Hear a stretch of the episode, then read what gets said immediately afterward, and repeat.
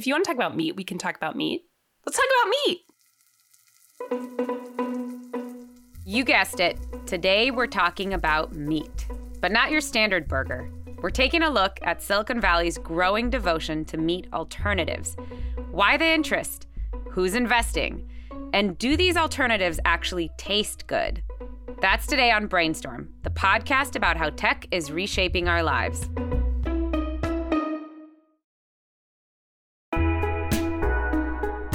Everyone. Welcome to Brainstorm. I'm Michal Lev-Ram. And I'm Brian O'Keefe. Okay, Michal. So, on the podcast, we've talked about tech solving a lot of problems, how it's fighting COVID, how it's helping us to stay fit, it's going to fix our traffic problems. But now we're going to take tech into the kitchen. And I'm sure there's some people out there that would prefer that Silicon Valley and all the mad scientists stay away from their dinner plates. But the argument for innovation in the alternative protein space is growing stronger all the time. Yeah, definitely. So, you know, Silicon Valley loves to say that an industry is ripe for disruption. And when it comes to food, the argument for disruption here goes something like this one, our population is going to hit 10 billion by 2050, and most of these people are going to eat meat. And two, the carbon footprint from producing all of this meat, it's already huge. It's bigger than the entire transportation sector, if you can believe that. And if we scale up production to feed even more people, this puts the planet in serious danger. So, bottom line, we need to find a new way to make meat. Right. There's some other arguments too, like these new methods will require less land and water, they're animal friendly, they may be healthier. One thing I've found interesting as we've been doing the interviews for this episode is that the companies that are making these alternative meats aren't necessarily going after vegetarians. They want meat eaters to like their products. Yeah, and one thing I've found interesting through reporting this, Brian, is that you've never actually tried any of these meatless meat alternatives. Yeah, well, I've had veggie burgers.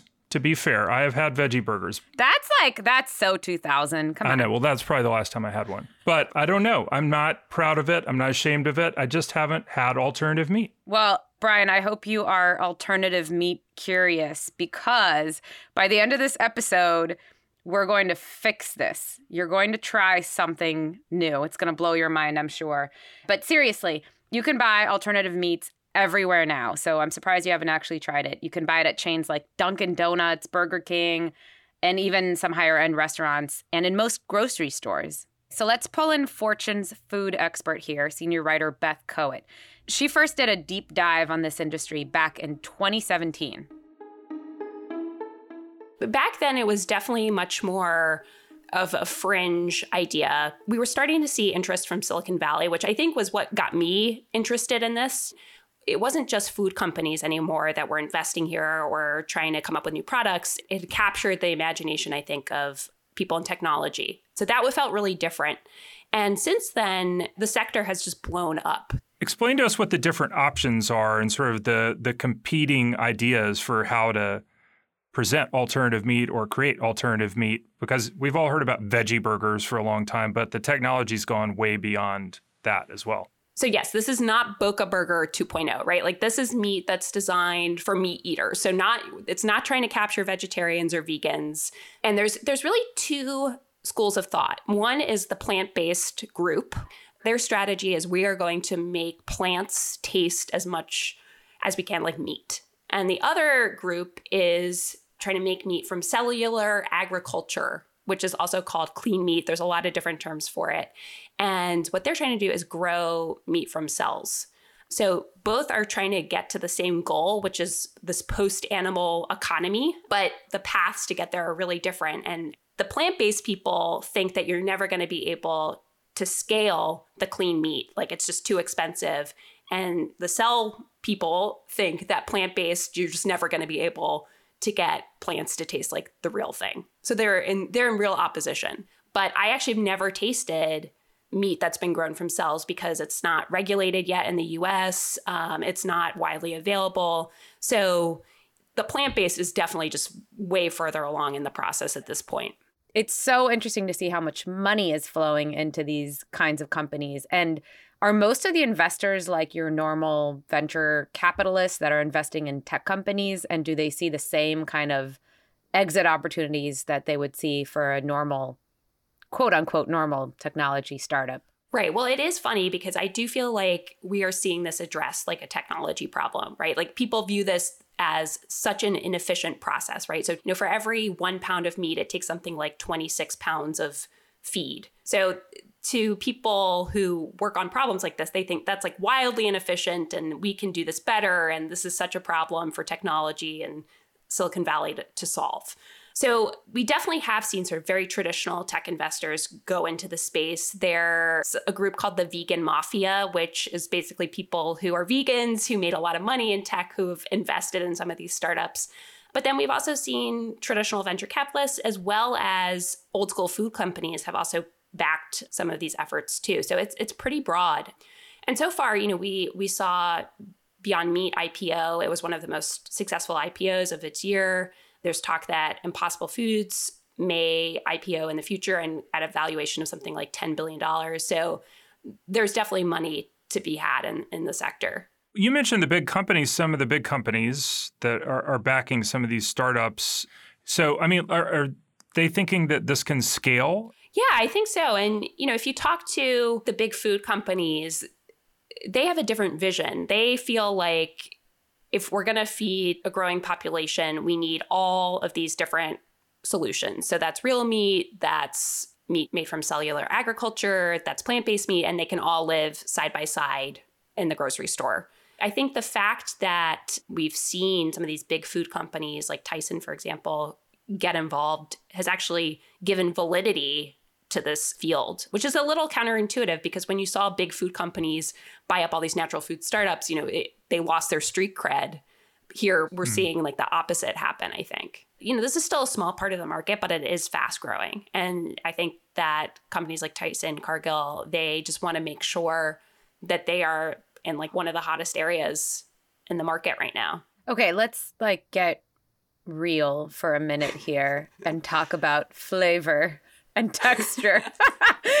That's the big question, right? For people who do eat meat and want to minimize their consumption of meat meat, does meatless meat actually provide a real alternative that they're going to like? So, what you're talking about is called the theater of meat which is like the sizzle, like when it cooks, like the smell. The pageantry of meat. exactly, exactly. And that is you're like that is actually really important for people. And I think this is one area where we have seen a lot of improvement. I think their products have gotten better in that regard. And this is, I think, something where we have seen a lot of adoption from Silicon Valley too. Like this idea that we're going to iterate on this pro, you know, we're not going to just like roll out a product, but we're going to have like version 1.0 and then 2.0 and they're feeling that not only can we like replicate the cow but we can actually like do better than the cow. I think that is such like a silicon valley mindset and we've i don't really love to that. eat my meat in beta. You know what i'm saying? I want it to be ready you know for the for the broader market once i sink my teeth in. So you're not an early adopter. That's fine. When it comes to meat no. Fair point I think your point is right. Like that is a, a key part of it. And there are a lot of people who would argue why are we even trying to replicate this thing? Why don't we come up with something that's different and better? I think that there's this bigger question and issue around technology and food, which I'm not sure we has been completely resolved. We've seen this big rise of the natural food movement. People want fewer ingredients. They, they want to understand what's on the label. I think that's not always the case with some of these products people have really accepted technology in all parts of their life except when it comes to food, right? And I, I think that that is something that may be off putting to a lot of consumers. Yeah, I think the reality is that technology has actually been a big part of our food production for a pretty long time, but we just don't really think of it that way. But this is an issue that you raised at the top of the show, Brian. And it's probably a good time now to mention that although there's a ton of hype around alternative proteins and there's plenty of money being invested here, the retail sales of these products is actually still pretty tiny. Roughly 1.4% of meat sold in grocery stores last year was alternative meat. Right, but it's growing fast. And last year, Alan Murray, who hosts our fellow Fortune podcast, Leadership Next, spoke to the CEO of one of the central companies in this area, Ethan Brown, who is the CEO of Beyond Meat. Ethan thinks three things need to happen in order for plant based meat to really take off in a big way. Let's get it to be indistinguishable from animal protein. Let's get the nutrition to be so far superior that it's absolutely clear to every consumer that this is really something they should be consuming. And third, let's drop the price below animal protein. You get those three things, and I think it becomes an unusual customer who says, you know what, tastes just like it, better for me and cheaper. I'm still not going to eat it.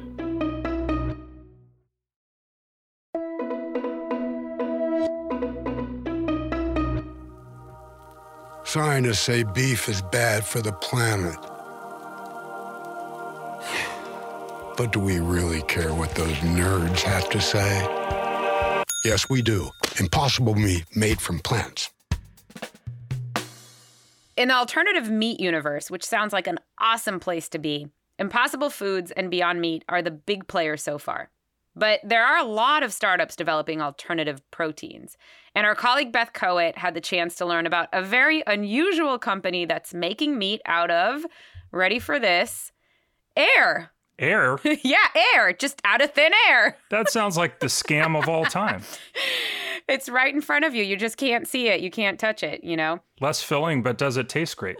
Well, here's Beth and the founder and CEO of Air Protein, Lisa Dyson.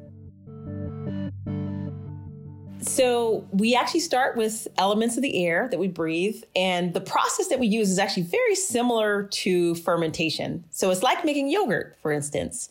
Then the difference is instead of with yogurt, you'd start with milk. We use the elements of the air, carbon dioxide, there's oxygen. We need a nitrogen source. We also have water and electricity. And this process, again, very similar to making yogurt. Then we'll create a protein flour and that protein flour has a lot of great properties, uh, really high nutrient dense, essentially a lot of amino acids, all the essential amino acids, in fact, rich in vitamins and minerals, including vitamin B12, which is lacking in a vegan diet. You can think about your flour that you're typically cooking with as being very comparable to what our air protein flour looks like. So it's very neutral. And then once we have that protein that's made from elements of the air, then we apply culinary techniques like uh, you know temperature, pressure. If you think about taking wheat flour and turning that into pasta, you know there's different culinary techniques to get there. The culinary techniques that we apply allow us to create the structures that you're used to, the textures that you're used to experiencing when you bite into a nice chicken breast or juicy steak.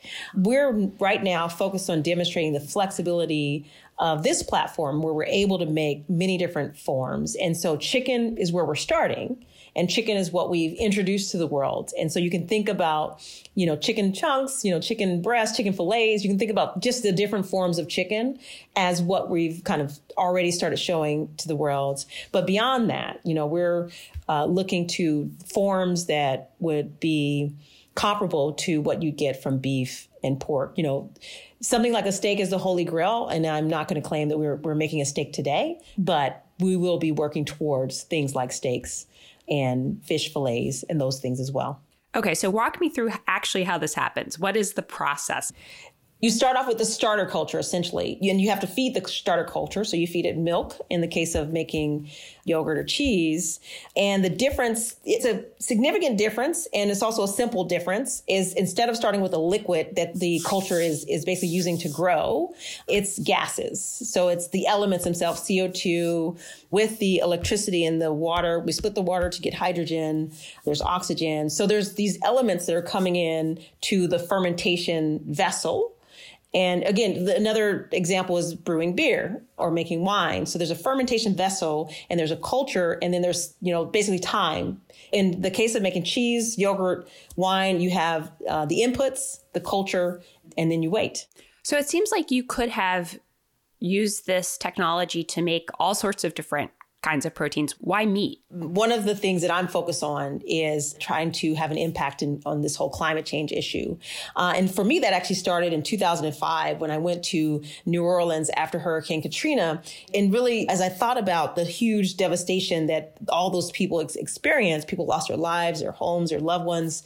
And all that was brought about by a weather event. And just thinking about how climate science tells us we're going to have more intense and more frequent weather events that actually do really impact lives. That caused me and a colleague of mine, Dr. John Reed, to form a hypothesis of how can we be a part of creating solutions in the world that help us to do things better. As it turns out, one of the biggest contributors to climate change is the food sector.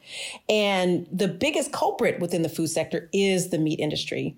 And it's hugely inefficient. If you think about it, it currently takes two years to make a steak. And that's lots of grazing on land and land that's used to grow feed. And so air protein will be able to allow us to grow to meet the growing demand for protein uh, in a way that doesn't require arable lands. And so the meat forms that we make would sit in, you know, the meat aisles essentially. Like this is a new way of making meat, this air-based meat, a new way of making meat. And we project and plan on it sitting right next to the beef, pork, chicken that you see in the grocery stores today. So tell me a little bit more about where this idea came from. There was work done in the 60s and 70s by the NASA space program, essentially, that had a different challenge. Um, but it turns out that there was some overlap. And that challenge was how do you feed astronauts on long space journeys, right? You need a new way of thinking about how you're growing food, you know, it needs to be resource efficient, needs to be able to grow quickly in small environments. And one of the key ideas that they had was to use cultures that could grow on these elements of the air that, you know, the astronauts were breathing out. The astronauts were breathing out carbon dioxide. And how do you take that carbon dioxide, extract it from the air, and then feed that into uh, to these cultures essentially so that the cultures then would grow and create nutrients for the astronauts which the astronauts would consume and then the carbon from the nutrients nutrients would come out in the form of carbon dioxide. And in that way, a closed loop carbon cycle could be created.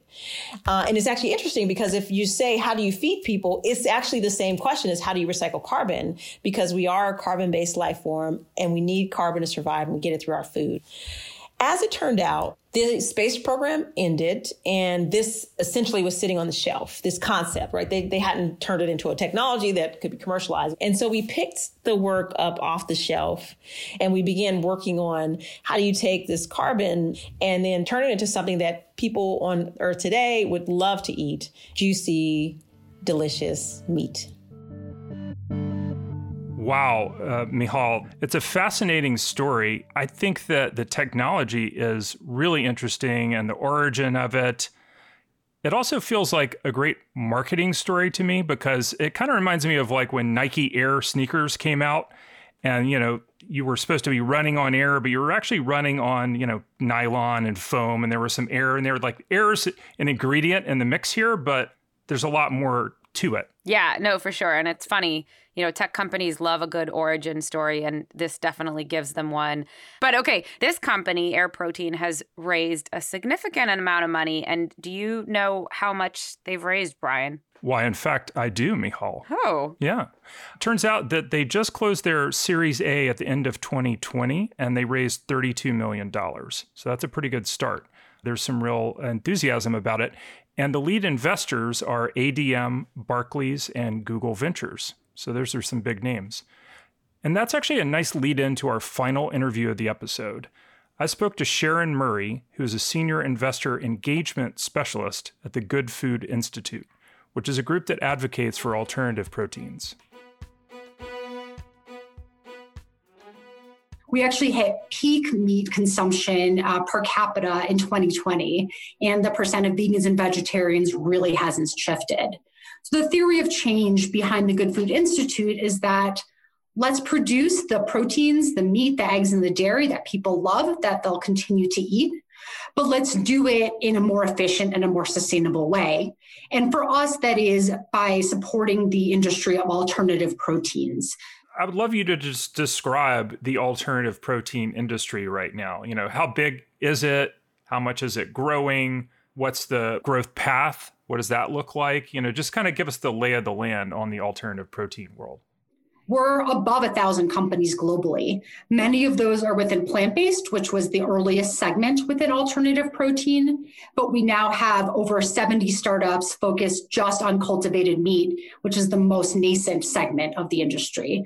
We're seeing most, if not all, of the large meat and food companies in the world getting involved And we're seeing increased consumer interest and adoption. So, US retail sales in plant based foods, for example, grew about 43% over the last two years, so from 2018 to 2020, far outpacing the growth of retail sales overall. And then we can look at investments, and we've seen a lot of growth there. So the industry overall raised $3.1 billion last year, which was three times more than in 2019, and actually about half of all of the private capital that has flowed into the industry since its inception. Wow, that's a huge scale up in investment. Where is that investment coming from? most of the capital is still coming from venture capital firms. There are maybe a couple of dozen that are true experts in this area where they're from the start and have grown with the industry.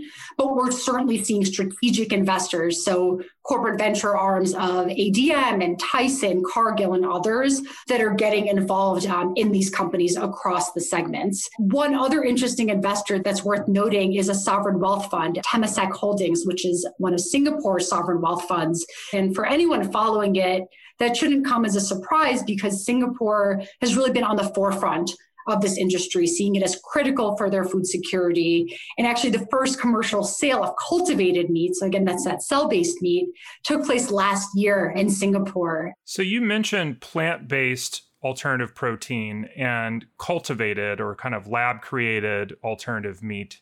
Which is bringing in the most money, the most investment interest? Why does you know an investor go to one versus the other? So we are still seeing the most money flowing into plant-based. That is the earliest segment to develop. It's the only segment that's truly in stores and in restaurants right now. So that segment saw about 2.1 billion invested last year and that's compared to about 590 million for fermentation and 370 million for cultivated meat and then, you know, on the cultivated meat side, I think five or 10 years ago, we all weren't sure if this was science fiction or a real way to feed a growing population. And with having many more proofs of concept, including the first commercial sale last year, I think that's really turned a corner. And I expect to see a lot more investor interest there moving forward. Forgive my ignorance, but I don't really understand the distinction between fermentation versus plant based and cultivated. What is the fermentation technology? It's really emerged as an enabling technology uh, across alternative protein. We haven't seen precision fermentation used to create a whole meat product per se. It is being used to create egg proteins. It's being used to create things like gelatin. So it, it, its strength is in targeting a specific protein or molecule rather than cultivated meat is really where you're replicating the full cell to be able to create like a true meat product. So it is an ingredient input into meat, but not the full product. And why is it all meat and not alternative fish or pork? Why is it all beef? So when I, I use the term meat, I actually am incorporating beef, chicken, pork, uh, seafood into that term. But it seems like we mostly talk about burgers. Yeah, so I think part of that is because burgers were really the first product that came to market and made headway with consumers. Part of that focus is because it's a lot easier to create minced meat products from a texture and structure perspective. So there are quite a few uh, chicken nuggets and strips and tenders on the market, but we don't yet have like a true chicken breast product replacement. And many companies are working on that now. And seafood is interesting in that it's still a quite early segment within this industry. But We are seeing investments grow. They grew about four times last year from the year prior and there are many new startups entering that space. So it's a very big white space opportunity that we're speaking about with startups and with investors. I would like to ask you about scaling this. I mean, you also mentioned that the number of vegetarians and vegans hasn't really gone up, or the percentage of it hasn't really gone up. So, what is the investment case for the people that are, you know, ramping up their investments in these alternatives that you know lead them to believe that people are going to buy into this? And then the other part of the scale is how easily can we scale the technology itself? You know, fermented proteins, cultivated proteins. How challenging is that? So, on the first point of what are consumers looking for, price and taste always rise to the top. So, a main goal for the Good Food Institute for the industry is to get prices and taste to parity with conventional animal based proteins. And that requires scale. So, that really is the case for investors. In terms of the companies being able to scale, so a lot of it comes down to investment capital, especially patient capital, and government investment would be quite helpful here. So, on the plant based side, for example, there is equipment that's borrowed from other food industries that's being used here, but it can be quite expensive. So, high moisture extrusion machine, for example, which is used in creating plant based meat, costs about a million dollars, which you know quite expensive for early stage startups manufacturing facilities that are needed, true commercial scales in the hundreds of millions of dollars. And it takes time to build these manufacturing facilities, can take a few years. So, investors that are perhaps used to the kind of scaling that's possible with a software business, as an example, might not quite appreciate what's truly needed here. You mentioned that it would be helpful to have government support. And so, I'm curious to hear a little bit more about that. In general, are, have we seen governments show an interest in investing in this technology to try to scale it and try to you know meet the needs of, of feeding their people? We haven't seen a lot of government investment yet. So the potentially obvious comparison for us here is what governments have done globally to support industries like renewable energy, like electric vehicles.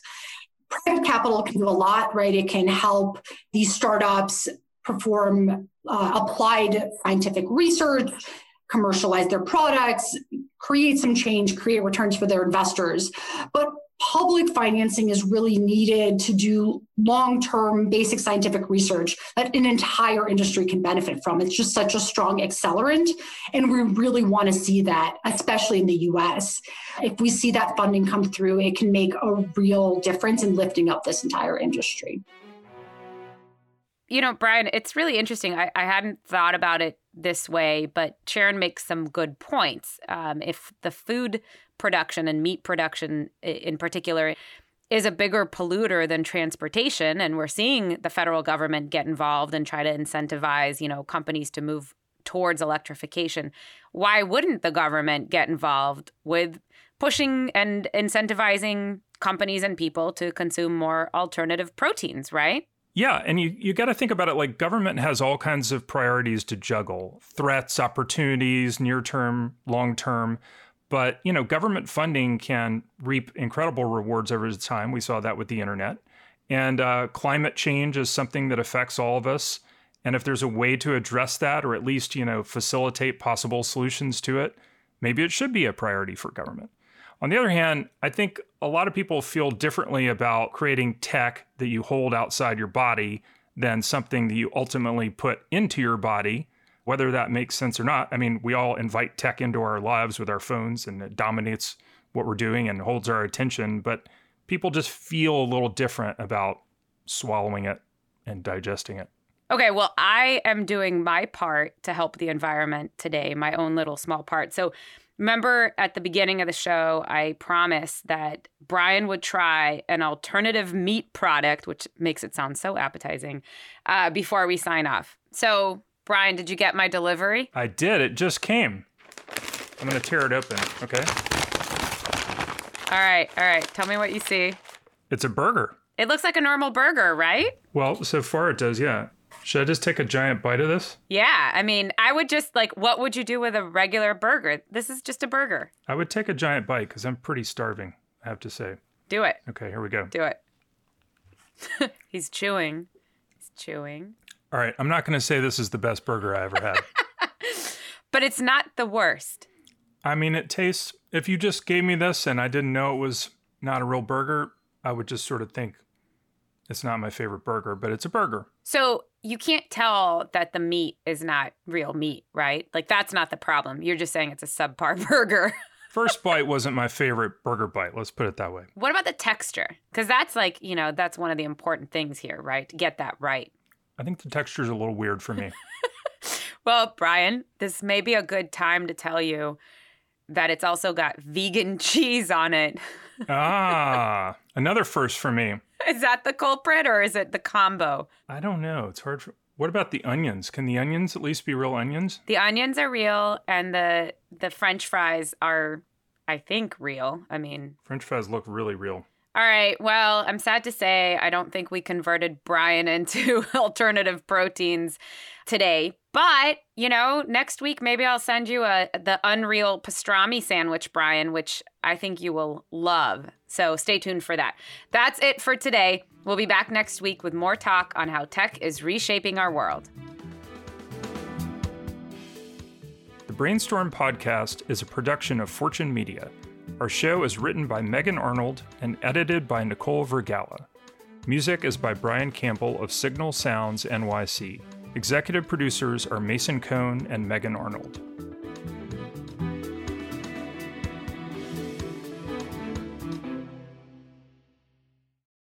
when Beth first started saying eradicate cows, I, I got really scared. Like I didn't realize you were going to say eradicate cows from the food supply system which sounds nicer to cows. but what do we do with the cows if they're not? Anyway, sorry. It's a little dark. Yeah, we don't want to get rid of the cows.